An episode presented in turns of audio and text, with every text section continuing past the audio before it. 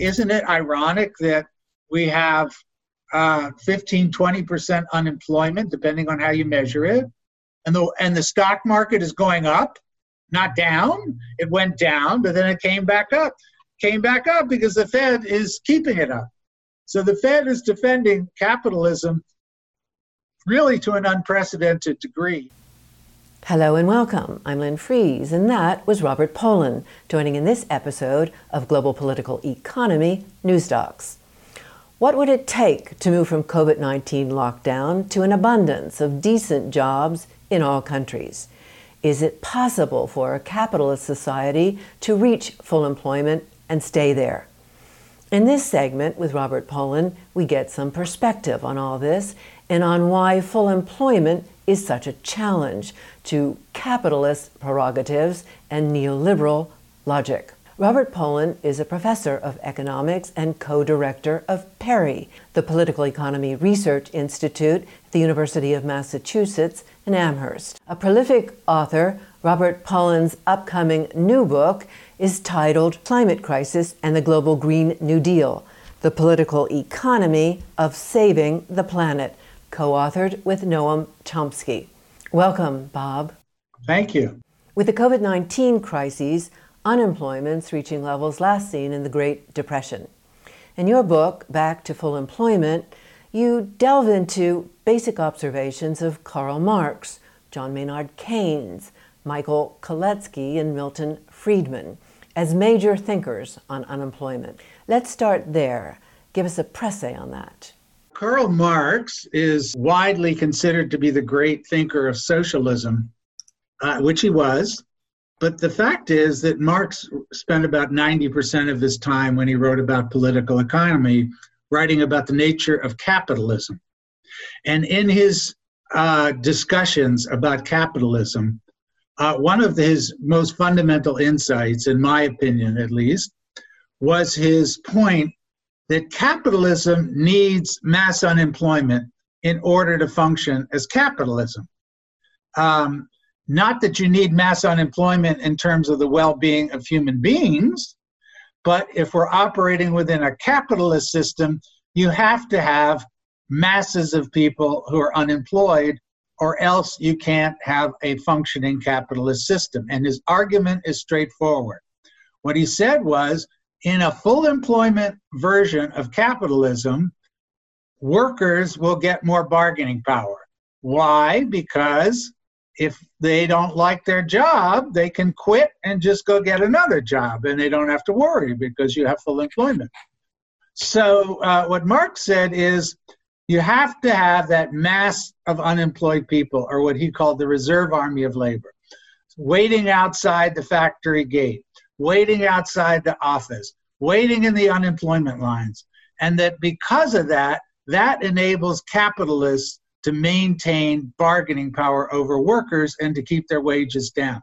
If workers had more bargaining power, they bargain up their wages, that squeezes profits. And capitalism without profits is an impossibility. So that's why Marx said uh, mass unemployment is intrinsic to the operations of capitalism. Now, if we move forward to uh, some of the other major thinkers that you listed, we have John Maynard Keynes, I would argue, is the next great theorist on unemployment. And Keynes, critically, was writing in the midst of the 1930s Great Depression. So, thinking in terms of the 1930s, uh, depression, where we have 20, 25% unemployment rates. Uh, Keynes was making the argument that this was a massive policy mistake, that you could run capitalism uh, without mass unemployment, certainly not without 25% unemployment. So Keynes said, what we need to think about are policies um, that will bring the capitalist economy to full employment. And what he was referring to specifically were government policies to stimulate uh, economic activity, to get businesses to invest more, to get people to spend more. And that way, and the government would then be responsible for maintaining the higher level of activity. And with a higher level of overall economic activity, people have jobs. And so he was saying, from a technical standpoint, uh, we can certainly uh, operate a capitalist economy at full employment and keep it at full employment as long as you have well meaning, intelligent policymakers who are hitting those targets of keeping the level of overall activity high. Now, the third person you mentioned is Kalecki. And um, Kalecki is obviously nowhere near as well known as Marx and Keynes, who are probably two of the three or four most influential economists ever. Um, but Kalecki had a very insightful pr- approach. And he basically made the point that there's a lot of truth in both Marx and Keynes, and his synthesis of them is what's really critical. Because he said, Kalecki said, okay, Keynes is right. Keynes made the point we have the economic policy tools and we have like really smart, intelligent people sometimes uh, in, in government, and they can raise the, it's true, they can raise the overall level of activity in the economy, which will create more jobs. They can keep the economy at the high level of activity. So you have full employment under capitalism, no problem.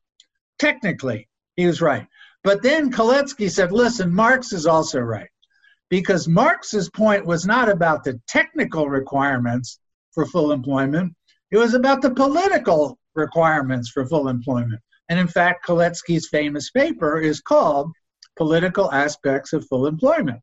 And so Kalecki said, look, um, sure, we can get to full employment following Keynes, but we still haven't solved the problem that at full employment, the workers are going to get more bargaining power. They will bargain up their wages. That will squeeze profits.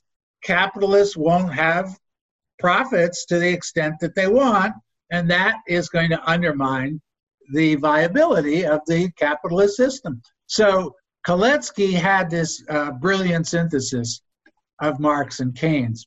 And then the last person uh, that you mentioned, Milton Friedman, uh, he comes at it from a very different tradition.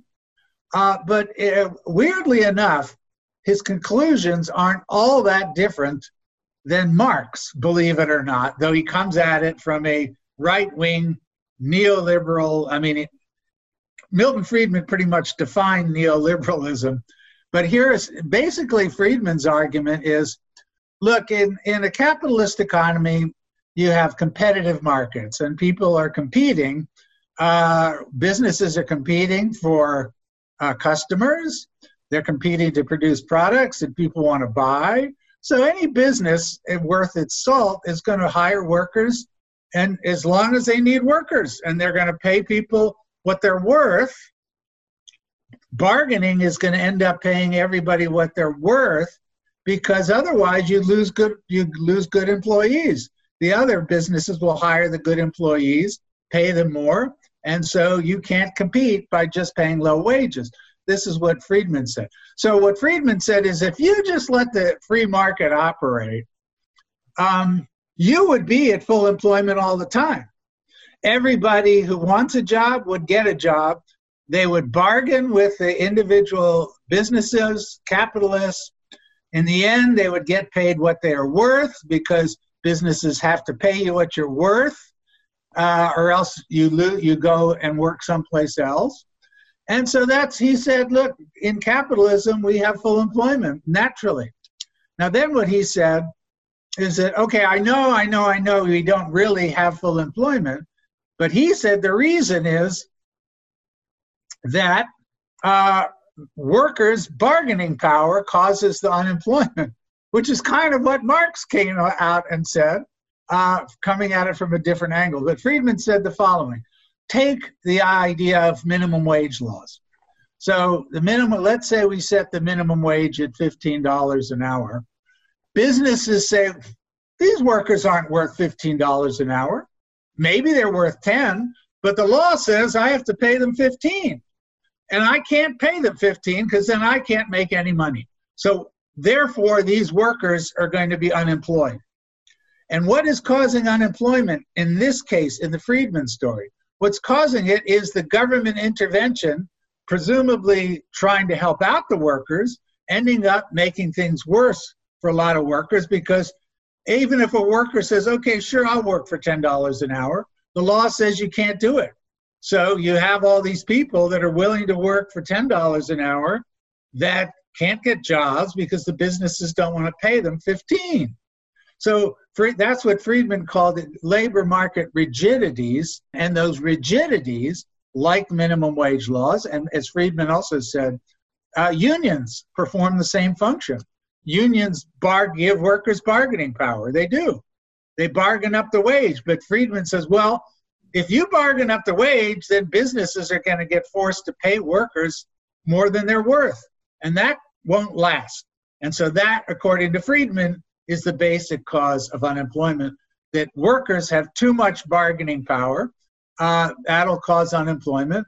Ironically, Marx also said uh, when workers have too much bargaining power, capitalism can't work as capitalism. Keynes was known as the father of macroeconomics. Talk about that and about the most important purpose of macroeconomics in, in the time of Keynes and then how the use and purpose of macroeconomics changed so dramatically from the late 1970s. You know, of course, we had economics before the Great Depression and before Keynes. And as I said, Marx really focused a lot on the problem of mass unemployment. But really, it's with Keynes's book in 1936 during the Great Depression and in the aftermath of that that we really start to focus on this and we have this field explicitly addressing the issues of the overall economy. So we come up with this term macroeconomics. And really, in, initially, macroeconomics had as its single most important purpose initially to achieve and sustain full employment under capitalism. That was the whole point. And so the uh, policy tools that were being uh, uh, refined and implemented were that the government should maintain the level of activity targeted at the level of activity that would be consistent with everybody who wanting a job getting a job. So if the level of overall activity, uh, what we call GDP, the level of overall activity was such that you had big, big numbers of unemployed 7%, 8%, 9%. Uh, the government should basically spend more, create more jobs that way till you get to the full employment point. Uh, that's uh, government spending uh, with government borrowing. So it's government deficit spending. So you're not taking out in terms of tax money, you're just putting in in terms of government spending, and then the government pays off its debts later when you hit the full employment.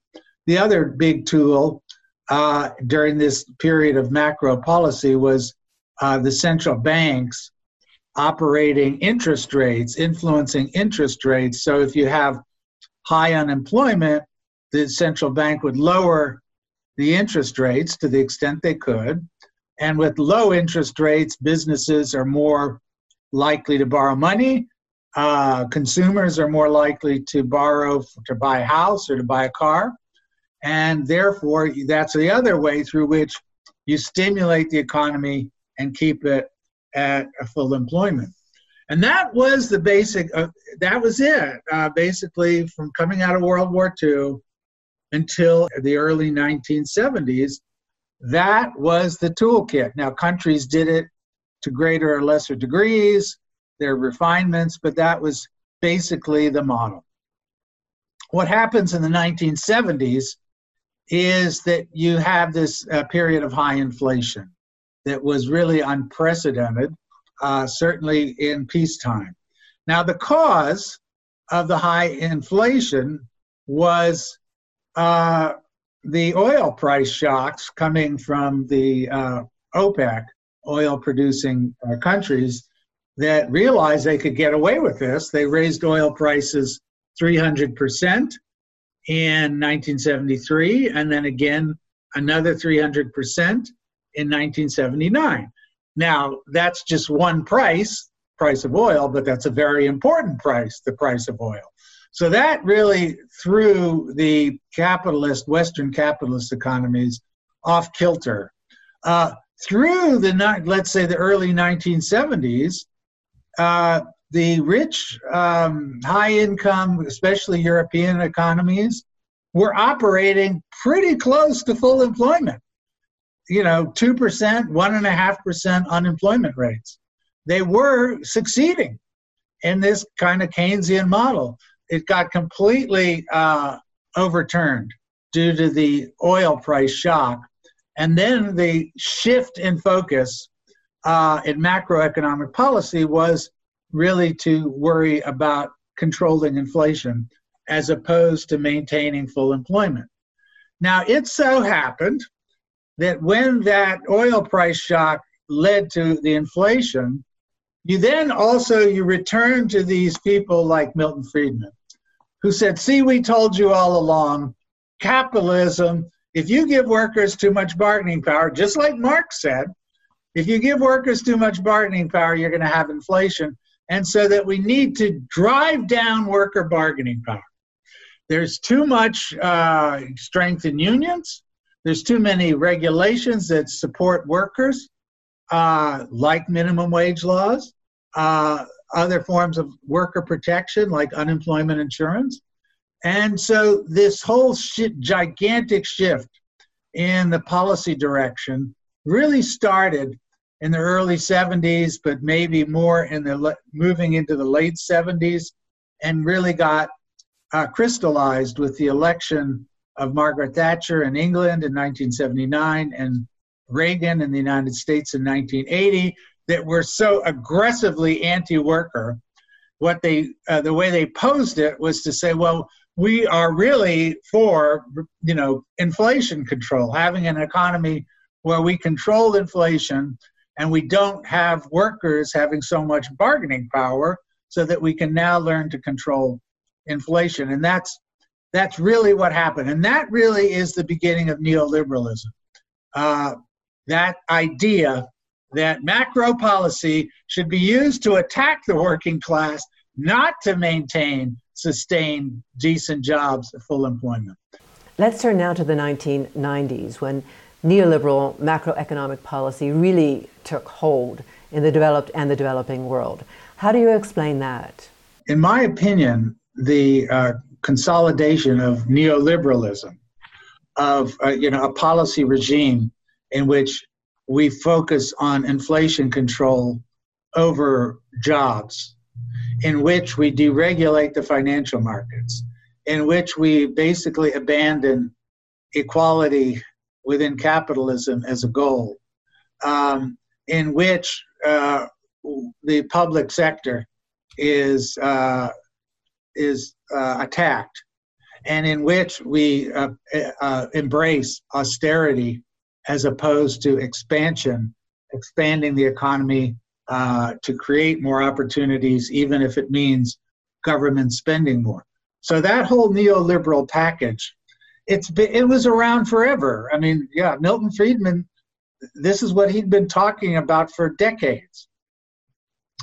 Um, it was really, however, only when uh, Democrats in the U.S., uh, you know, Blairites and Labor, uh, similar in Germany, the Social Democrats, they embraced a somewhat more moderate version of this neoliberal package. And that's what gave it the consolidated force that it had. If the left parties, official left parties like the Democrats in the US, had been a, a New Deal party, a party, you know, fairly strongly committed to the well-being of workers, neoliberalism could never have been consolidated. It was when you got Clinton in there, who was, you know, this brilliant, slick talker, slick Willie, that was the term. Uh, and he could talk about feeling people's pain and all that. And so, uh, and that he was the first black president because he was so cool and he played the saxophone. Uh, so all of that uh, really helped to um, uh, create an image. Meanwhile, the reality was uh, Clinton and the Democrats were doing the bidding of Wall Street, just like the Republicans had done.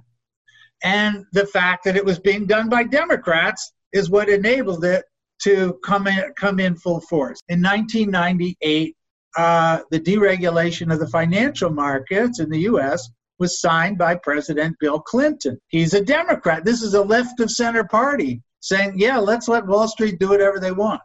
And you get the equivalent uh, with Blair in the UK and Schroeder in uh, West Germany and so forth. So, uh, really, the neoliberal project uh, becomes a unified project of mainstream parties, and the rise of inequality has proceeded apace throughout the whole era of neoliberalism, throughout uh, Clinton, throughout uh, Bush 1, Bush 2, uh, Obama. Inequality in the United States has risen persistently throughout all these periods taking a developing country experience, so we get a developing as well as a developed country perspective on all this, give us some context on how this transformation of economic thinking throughout the world, and most especially the global south, was not simply a matter of ideological persuasion, that there was coercion involved. Take the case of South Africa as an example, as you have extensive experience there. What really is underlying this ideological transition is the fact that under neoliberalism, the power of capital becomes overwhelming. So, sure, we have this, you know, beautiful revolution in South Africa where we overturn apartheid. And Mandela, uh, you know, impossible to believe, but Mandela, Nelson Mandela becomes president of South Africa, a man who spent 27 years in prison as a terrorist, so called terrorist. So these were unbelievable historical achievements. At the same time, once the uh, African National Congress came to power, they made the decision that, well, really, they can't do anything unless they have the approval of global capital. They cannot upset the apple cart because they won't get any investments in. Uh, they won't have any money uh, to buy uh, imports that they need, and therefore they're going to operate within the framework of capitalism as defined by neoliberal capitalism, as defined by Wall Street, because they think that's the only way they can uh, really succeed. That's the only path forward. It, it's very difficult to challenge that view. You have to have a strong analytic foundation that's an alternative, but you also have to be able to say that look, we have a, a, a political movement that is capable of challenging the prerogatives of capitalism. We can elect people to office that don't accept the idea that rising inequality is a given and maybe even a good. We want more uh, equality. We want more commitments to social investments, to health care, to child care, to elder care, that that's our priority. And yes, we can have market operations within that framework, but the commitment to general well being is our foundation. And that really is the basic idea coming out of Karl Polanyi in his great work, The Great Transformation, which came out at roughly the same time as Kalecki's work. So these people, Kalecki, uh, Polanyi, even Keynes, are really uh, people who experienced the Great Depression, World War II, and are thinking deeply about how to build a decent society. And Polanyi said, okay, markets are one thing, but you have to have a foundation in solidarity, or else you don't have a society.